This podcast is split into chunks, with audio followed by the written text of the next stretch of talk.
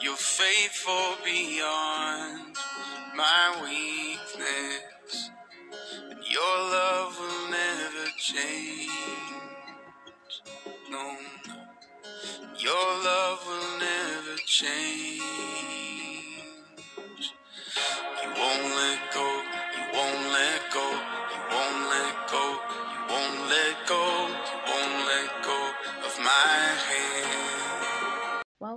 Transition Podcast. My name is Noma. How have you been? It's been a while.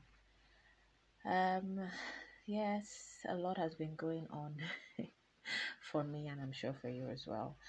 Um, but yeah, we're still here doing our Thanksgiving thing. Um, to be honest, I've been so overwhelmed with so many things that I haven't been as consistent as I should be or as I thought I would be about this um, 30 days of Thanksgiving. Um, but we're still here, and hopefully, in this last few weeks of November, or is it weeks or days now left? I think it's just days in November that are left. Um, I would be faithful to come here every day and do this. Um, for you, I don't know if you're in the United States or where you're listening from, but I want to say to you, Happy Thanksgiving. Um, it's all over Twitter, like everybody's wishing everybody Thanksgiving, whether or not you know you're in a country that um, celebrates that. So even if you're not in a country that celebrates Thanksgiving, I want to wish you a very happy Thanksgiving. Um, by the looks of it, 2022 is ended, right? and um, yes, I mean, and well. I, I shouldn't say ended, should I? Because there's still a whole like 31 days left of December to go through. But um, so far, I mean, we have reached that point in the year where we can be very reflective about all the wonderful things that have happened this year. And uh, even if this year hasn't been particularly fantastic, um, there, ha- there are one or two things that, or three things or four things that we have to be thankful for. And that's the whole point of this whole taking our time to be thankful. Um, it's just looking at making a choice to look at things that have worked and are working and are good, and we should be thankful. So, for today, uh, the Thanksgiving prompt today is experiences, and um, the um, the write up under that, because you know, obviously, with every prompt, they try to help you. Um, you know, explain what it is that they're trying to say. So the idea was just experiences the good ones, the difficult ones, the ones you wish you could relive, and everything. Um, so, interestingly, um, I think I should say yesterday, um, I was just listening to some music and then I stumbled across a song um, called Adulthood Na Scam. And um, if you're not Nigerian, it just means mm-hmm. adulthood is a scam and um, in the sense that no one ever prepares you for what it means to be like an adult and the person singing the song was saying how she wishes she could go back to just being a child and playing in the rain and you know basically just being cared for and um, I was like, where was this song when I was doing the episode of the reality of adulting? That would have been a very nice intro song. Why didn't I know of it then? Um, but yeah, listening to it, I had a big smile on my face because it was just funny and I could totally relate to, you know, just this feeling like I want to go back to being a child um, sometimes because of how adulting, there are certain days where it's it's all too much and you just want someone else to make the decisions for you and you don't have to be the one making any decisions for yourself. Um, so I think in terms of just experiences, I would say like I've talked about like childhood wise, um, you know, there was just I remember this is not really like childhood per se, but I remember like when I was like a teenager, just after I finished like secondary school and Nigeria and its system, it takes you a whole while for most people. I mean, some people are fortunate and they immediately get into like uni, but I didn't get into uni. I think I was at home for like almost two years before I actually went into uni. So um, it was in that period I picked up writing. Um, it was also in that period, funny enough, I picked up reading. I, I never was a reader of anything except like maybe Archie comics and all those things back in the day. But it was around that period I was going for like, I think it was an A levels lesson or something. And then there was this girl who was always coming into the the place with books. Like so, whenever we were on break, I'll see her like reading, and it was mostly Sidney Sheldon books. And so I started asking her about it, and um, one day she lent me one book, and that's how I just got hooked and started reading. I think I was around like maybe sixteen or seventeen around then. Um, so when I finished secondary school and I was at home, that's when I started writing. I started writing like fiction, you know, making up stories. And I would be in my room for like hours, like hours. Like I will have my bath, have breakfast, and I will just, I could be in my room for like for four hours or thereabout, just writing stuff. And there are some days where I miss that, to be honest. There are days where I just miss not wanting anything other than just to write you know and sometimes being an adult it's like you, you find yourself wanting a number of things and want can be problematic sometimes you know not all the time but sometimes wanting can be a problem. So um in terms of experiences i just remember that whole experience and how blissful it was. Like i just there was nothing else i wanted you know other than just being in my room and writing. And um yeah so I think that's one experience that um, you know I'm thankful for that I, I I had I had that. And you know by God's grace you know should the Lord tarry and one lives to be a lot older I would actually like to go have in my winter years as they say in my gray haired years you know go back to that period where all I'm doing is just writing and I want nothing more you know the um the hustle, so to speak, of what it means to be an adult, you know, is all, you know, done and dusted. And I can just go back to just, you know, writing for, you know, for fun, for pleasure, for myself, and for the world as well. Um, some days ago, though, there was a one of the prompts actually was about hardship and about being thankful for hardships. And I think I want to tie that into today because hardship is a, is an experience. Um, I was in church on Sunday and um, I was listening to, I think it was before the church service started, I was listening to Word for Today. Word for Today is like a devotional that you can also listen to on Spotify or any other platform. So I was listening to it, and uh, one of the verses that for that day that was used in the um, devotional was in I think it's sec- Second Corinthians one, and it was where Paul was talking about how um, they had gone into Asia and things were so difficult, and how they feared that they would die, and how they really expected to die, uh, but how God rescued them, and how God um, and how the prayers of the church supported them and everything, and um, you know, hardship is something that we don't really like to talk about, especially on social media. And sometimes there are people who talk about it for attention. Um, and it goes completely wrong.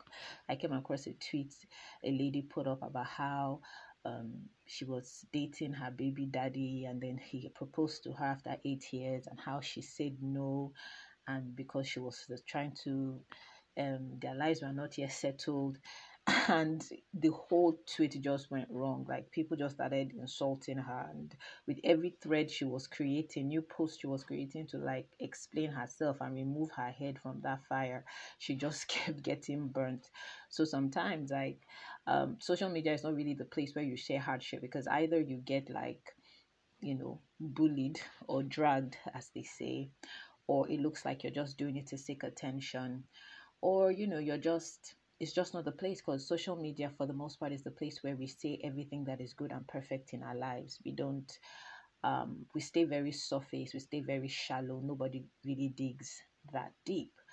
Um, but I feel like that there is a place to talk about hardship, and I and I hope that you have places where you can talk about your hardships and your struggles. You have those relationships where you can share, um, share those things, and even importantly, you have a relationship with God as well, where you can share those things with Him. Because, I mean, regardless of whether you're, um, the Bible says, Jesus said, Blessed are those who are not offended with me.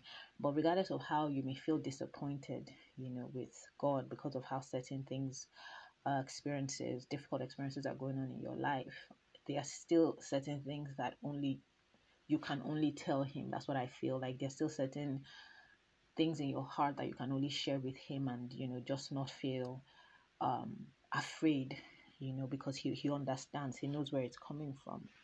Um so hardship is also an experience. And when i saw that prompt for to be thankful for hardship it's all hardship is something that is difficult to be thankful for when you are in it.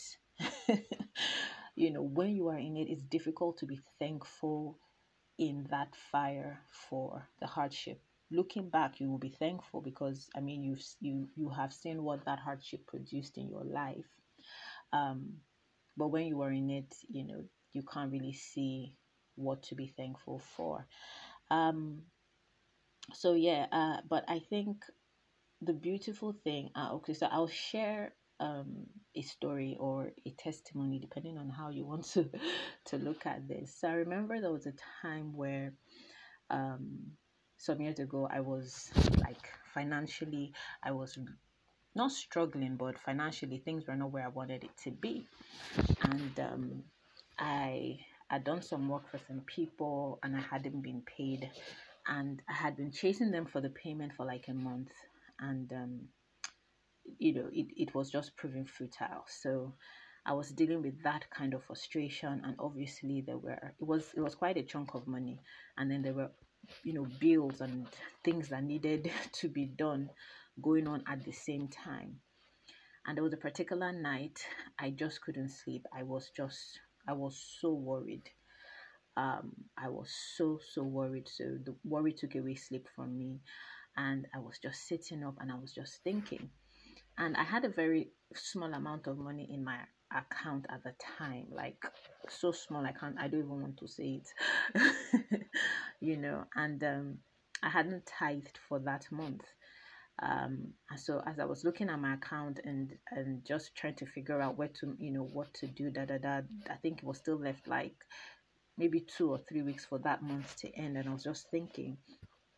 And um i just felt this impression in my heart this reminder like ah, Norma, you haven't paid your tithe for this month. And I was looking at the money. I said, hey, if I pay, remove this thing and do my tithe, I was like, I don't even know. Like, this is going to be difficult. Um, but I did. And um, so I did that. And this was around like 2 a.m. in the morning.